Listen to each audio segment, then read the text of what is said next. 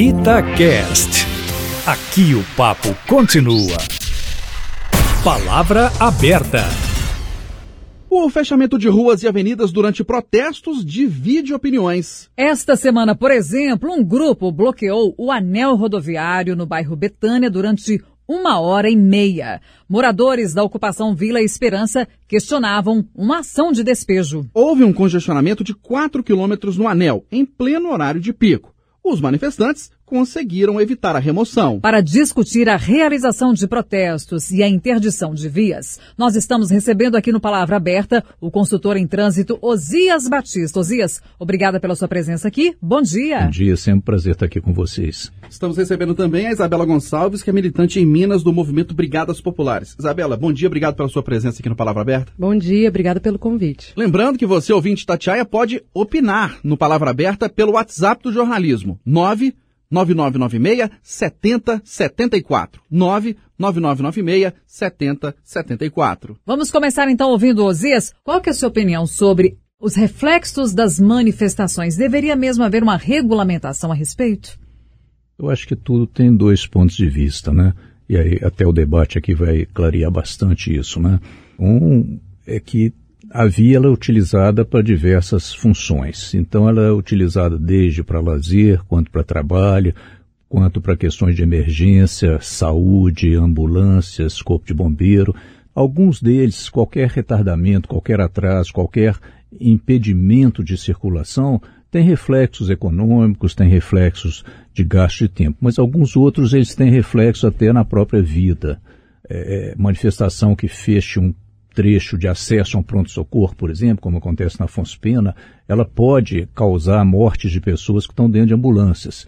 Então, tudo é uma questão de procurar equilibrar as coisas, procurar diferenciar aquilo que pode ser, que não vai prejudicar ninguém. Eu não acredito que nenhum manifestante queira que uma pessoa morra dentro de uma ambulância ou que uma viatura de bombeiro não consiga chegar ao incêndio. Então, tudo é uma questão de equilíbrio. Qual seria a sua sugestão para esse equilíbrio? É, outros espaços deveriam ser escolhidos? Se a gente olhar do ponto de vista de trânsito, que é o ponto de vista completamente contrário de quem está fazendo a, a, a, manifestação, é claro que quem quer fazer a manifestação quer visibilidade. Ela quer que aquilo seja exatamente notícia, que o, que o incômodo causado pela manifestação é, movimente as redes sociais, movimente a mídia. Né? Então eles procuram um lugar que realmente vai ter esse impacto. Do aspecto de trânsito, se a manifestação pudesse ser feita assim dentro do Mineirão, dentro do gramado, era a melhor situação possível, porque não ia atrapalhar ninguém, mas ninguém ia ver. Então eu acho que tem que se definir claramente assim quais são os lugares que estritamente não possam ocorrer manifestações porque colocam em risco a segurança e a vida de diversas pessoas. Antes de passar a palavra para a Isabela, só uma questão. O Código de Trânsito, a legislação brasileira, a Constituição, diz algo sobre isso, Osias? É uma, há uma posição que para você fechar uma via, você tem que ter autorização da autoridade de trânsito. Saiu agora, inclusive, uma legislação contra as manifestações dos caminhoneiros, né, que o camarada que fechar a via com um veículo, ele poderá ter o veículo retido, tem uma série de coisas, há uma legislação nova a esse respeito, no sentido era mais de evitar as greves dos caminhoneiros fechando as estradas com seus caminhões, que né, eles não tinham nenhuma infração mais séria com relação a isso. Vamos ouvir então a Isabela Gonçalves, que é militante do movimento Brigadas Populares. Isabela, pelo que você acabou de ouvir do Osias Batista, e ele representa uma corrente da população que tem esse argumento. Qual que é a reação de vocês com esse tipo de posicionamento? Vocês ficariam contentes, satisfeitos de fazer manifestações em locais determinados? Então, é, quando a gente está discutindo, né, assim, esse tema do bloqueio das vias ou das manifestações, a gente está discutindo o direito à cidade e a democracia no espaço público. Aí a primeira coisa que a gente tem que lembrar é que o espaço público das ruas não é democrático. A gente tem é, quase que uma supremacia dos carros é, sobre as motos e aí também desses sobre outras formas como transporte é, de ônibus, né, público praticamente só ônibus que a gente tem. E aí, quando a gente discute é, a restrição dessa liberdade de ir e vir, a gente tem que pensar que a liberdade de ir e vir é das pessoas. Então, a gente tem sim o direito de ocupar sempre os espaços públicos, né? Seja através de caminhadas, e aí é bom lembrar que muitas vias negam às pessoas isso, não tendo acostamentos. Claro que a gente entende que às vezes as manifestações é, provoca um pouco uma, um sentimento é, de estarem sendo injustiçados as pessoas que estão presas no trânsito. E aí é bom lembrar que a gente sempre abre as vias para as ambulâncias, para é, é, corpos de bombeiros, esses não chegam a ficar parados, né? É, e na maior parte das manifestações nem há o trancamento das vias. O que há é um caminhar pelas vias, algo que deveria ser um direito, não só dos carros, mas também das pessoas. Então, Isabela, mas você não acha que no momento em que uma manifestação é, provoca reflexos no trânsito, pessoas ficam atrasadas aos, nos seus compromissos, a mídia, por exemplo, ou a própria população muda o, o enfoque daquele protesto que está acontecendo, ah, se for um protesto contra a reforma da Previdência, em vez das pessoas falarem sobre o protesto, falarem sobre a reforma da Previdência, vão falar sobre os reflexos no trânsito, aí vocês não perdem a visibilidade nesse sentido? Não é o que acontece, em geral. A gente tem um caso que aconteceu de uma comunidade que fica ali perto do anel rodoviário, a Vila da Esperança, estava ameaçada de ser despejada e mandada literalmente para a rua. Eles fizeram dois dias de manifestação e finalmente o processo judicial deles, o recurso, que estava parado na justiça, foi julgado.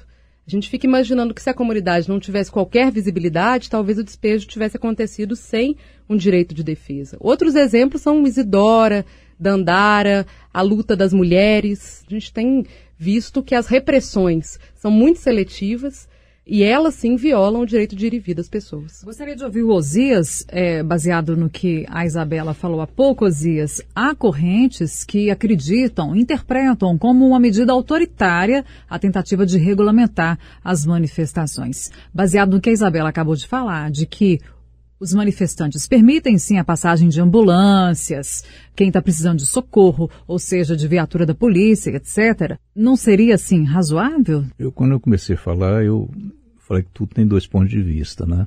A, a importância das manifestações, né? A Isabela citou uma série de questões aqui. Se nós fôssemos colocar todas as questões em que o cidadão não é ouvido e tem dificuldade, nós íamos ficar aqui todo, todo dia de sábado e possivelmente o domingo também, falando essas coisas. Tem muita coisa. Então, é, eu vejo na manifestação essa força que a Isabela coloca, eu vejo essa força com muita seriedade.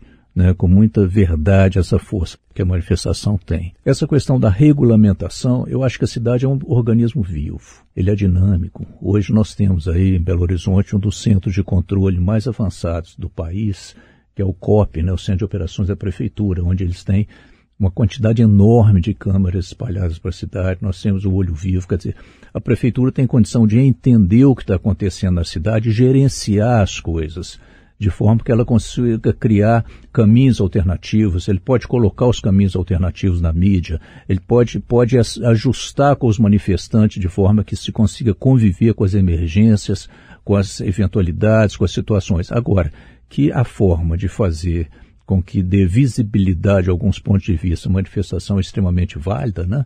Que é muito comum o camarada fala assim, eu não quero que os, as professoras pedindo aumento fechem o meu caminho, mas ele acha justo na hora que ele quer é, manifestar contra qualquer coisa que seja de interesse dele, ele vai e fecha põe uma camisa da seleção brasileira ou põe uma camisa vermelha, vai lá e fecha. Porque aí eh, o interesse é dele. Quando não é dele, ele se julga ofendido por aquele fechamento. Então é uma questão realmente de democracia, de equilíbrio, e embora bom senso seja uma coisa que todo mundo acha que tem muito, né? É, é uma questão realmente de equilibrar as coisas. Mais uma questão, Azia, só do, do, ponto de vista assim do, do que se fala né, dessa expressão regulamentar manifestação, que é, é, uma expressão muito polêmica também, né? Os movimentos sociais rechaçam isso de toda forma. Mas você falou sobre a questão de lugares que trazem menos prejuízo para o andamento da cidade. Uhum. Seria o caso também de discutir número de pessoas, porque tem as, aquelas manifestações de 2013, por exemplo, era quase que inevitável que se fechasse o trânsito, porque eram milhares e milhares de pessoas. Mas às vezes a gente vê fechamento de via com 20 ou 30 pessoas. Seria o caso também de planejar alguma coisa em relação ao número de pessoas? Não, 20 é um absurdo fechar, seria uma, um pensamento assim de alguma corrente, mas centenas não teria problema? Cada caso é um caso. Né? Imagina que os os funcionários da, da minha empresa resolvam fechar a Raja Gabaglia, vão lá, todos quatro, fecham a Raja Gabaglia lá, porque eu não estou dando aumento para eles, vão dizer uma coisa desse tipo. É claro que isso, nós, toda vez que você tenta quantificar, você corre o risco de chegar nos absurdos para um lado ou para o outro. Então, essa questão de distribuição, eu acho que tinha que sentar as organizações, os movimentos, sentar com a organização de trânsito, sentar com o prefeito, sentar com quem coordena o trânsito na cidade e pensar quais que seriam as coisas que podem ser discutidas e o que, que pode ser regulamentado, para evitar que 10 pessoas, 20 pessoas fechem a Fonspena, promovam um, um, um transtorno enorme para milhões de pessoas, milhares de pessoas. Agora, toda vez que a gente fala que tem que é, discutir antes uma manifestação, você, de uma certa forma, já esvazia um pouco, acredita, a manifestação, né? Porque vocês perdem qualquer coisa como elemento surpresa, com uma série de coisas assim. Então, isso é meio um cabo de guerra que no mundo inteiro acontece. Osias, vamos pegar um exemplo então. Manifestantes estão fechando a Praça 7, centro de Belo Horizonte, e o trânsito ficou totalmente parado. Na sua visão de consultor, qual que seria a alternativa? É, a Praça 7, o Galo ganha a Copa Libertadores, o Cruzeiro ganha a Copa do Brasil, a primeira coisa que o pessoal faz é descer para a Praça 7 e fechar a Praça 7. É uma manifestação de alegria que, somente quando é uma coisa mineira, que metade da cidade é a favor, metade é contra. Então, quando você fecha isso, é, você é muito difícil, você já se colocou que ali é um local de manifestação. Então se fecha para manifestação política, para manifestações das formas mais distintas. O que tem que ter é que a prefeitura tem que ter, eu sei que tem, né, ela tem que ter planos alternativos. Começou a fechar a Praça 7, ela já tem desvios montados próprios que ela faz nessa situação. Então são o que a gente chama de planos contingenciais. Então esses locais, né, Praça da Estação, né, que o pessoal transborda a área da praça para Avenida dos Andradas ali, Praça 7, é, Savassi, Praça da Assembleia, todos esses lugares, o órgão de trânsito tem que ter um plano contingencial que começou a acontecer, eles já soltam as equipes para fazer os desvios previstos ou possíveis de fazer. Oi, Isabela, é, é possível uma forma de discussão, de planejamento? Eu acho que o direito de lutar contra as injustiças sociais por um país maior, assim, é inegociável. Foi uma conquista que a gente teve com o processo de redemocratização do país é, e que a gente espera não perder, principalmente nesse momento político de golpes e de retrocesso nos direitos, né? A gente teve o ano passado, por exemplo, a tentativa de fazer passar a reforma da Previdência. Se não fosse a mobilização social, ela já teria sido votada. E esse ano vai colocar para ser votada de novo e a gente espera que as cidades fiquem paradas, que Brasília esteja parada aí contra a reforma da Previdência, que vai causar um mal-estar para a sociedade muito maior, infinitamente maior, do que as pequenas horas onde o trânsito vai ficar parado. Então, eu acho que isso é inegociável de fato. Agora, a maior parte das manifestações, é, se não quase todas, assim, são muito organizadas, né? Os movimentos planejam antes, estabelecem um diálogo é, com a polícia quando ela aparece, a polícia sempre é chamada? Como é que é? Vocês fazem uma reunião conjunta, ou com o órgão de trânsito, ou com a polícia militar a respeito? Qual que é o procedimento? Como é que vocês se preparam para a manifestação? É.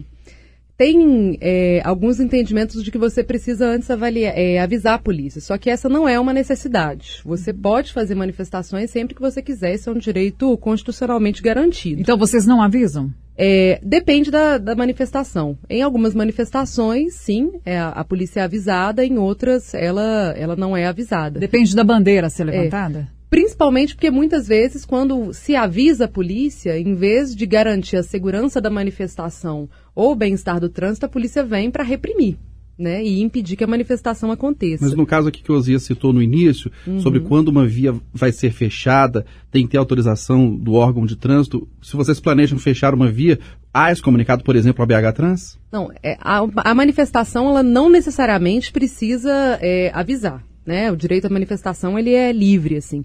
Existe esse entendimento de códigos e leis que são infraconstitucionais, que não estão nas legislações mais importantes do país, de que é desejável que você avise. Então, muitas manifestações avisam. Agora, até mesmo as que não avisam, há sempre uma disposição de estabelecer ali um diálogo para tentar con conduzir a manifestação de, da melhor forma possível, de forma a não obstruir, como eu já disse, né, esses tipos de transporte emergenciais, que esses aí, né, sempre se abre quando há uma situação dessas e também para tentar negociar. Você vai abrir uma via, fecha uma via. O importante é que a manifestação tenha o direito de acontecer. É isso que é fundamental para nós e acho que para o país, né? Muitas têm sido reprimidas, Isabela? Muitas têm sido reprimidas. De que forma? Pela população, pela polícia, E pelo de- órgão de trânsito? E de maneira seletiva. Em geral, é a polícia militar. A gente tem alguns casos é, em que também é a guarda municipal. A gente teve um exemplo terrível no ano passado, no início do ano passado, que foram os trabalhadores ambulantes, que foram proibidos de trabalhar no centro da cidade, né? É, mandados para shoppings populares sem diálogo com eles, algo que hoje tem deixado a maior parte deles passando fome, porque a quantidade de desempregados no país é de 14 milhões. E a polícia fez uma operação que, com caveirão, trancamento é, de todo o trânsito, você tinha uma manifestação ali pacífica deles caminhando pelas ruas da cidade, de pouco impacto, e a operação da polícia foi de grande impacto para, na verdade, expulsá-los, reprimi-los, e muitas pessoas ficaram, de fato, feridas. Teve essa experiência da Isidora, a gente já chegou a levar até espadadas nos casos da Isidora, marcha de mulheres, né? Assim, a gente teve fora as cunhas, várias pessoas presas, a gente teve também é, é, contra o retrocesso nos direitos reprodutivos das mulheres também várias, é, várias repressões aí ao longo dos últimos anos. E é seletiva essa repressão porque a gente vê várias manifestações é, onde a polícia às vezes até participa, como a gente viu algumas manifestações que a gente de direita, né? Onde na verdade o comportamento foi absolutamente outro. Isabela, só para concluir, na avaliação de vocês, a população aprova ou não as manifestações que têm esses reflexos de fechamento de vias? Eu acho que a população tem cada dia percebido mais a necessidade de ir para as ruas manifestar. Talvez no passado, quando a gente começou a fazer manifestações há 10 anos atrás, eh, as pessoas se incomodavam muito mais do que hoje. Hoje as pessoas passam, buzinam, apoiam, acham a causa legítima e têm percebido que, de fato, se a gente não manifestar, se a gente não romper né, essa rotina da cidade organizada só para trânsito de mercadoria e para as pessoas irem de casa para o trabalho, de- do trabalho para casa, a gente não vai ter mais trabalho nesse país de 14 milhões de desempregados. Não vai ter mais moradia, com mais de 150 famílias sem, sem moradia. Né? Nós debatemos hoje no Palavra Aberta a forma de realização de manifestações em Belo Horizonte e em outras capitais. Recebemos aqui o consultor em trânsito, Osias Batista Neto. Osias, obrigado pela sua participação. Um ótimo fim de semana, viu? Vocês também. Obrigado, Zias. Vamos agradecer também a Isabela Gonçalves, que é militante em Minas do movimento Brigadas Populares. Obrigada pela sua contribuição aqui nesse debate do Palavra Aberta. Bom dia. Bom dia, obrigada pelo convite.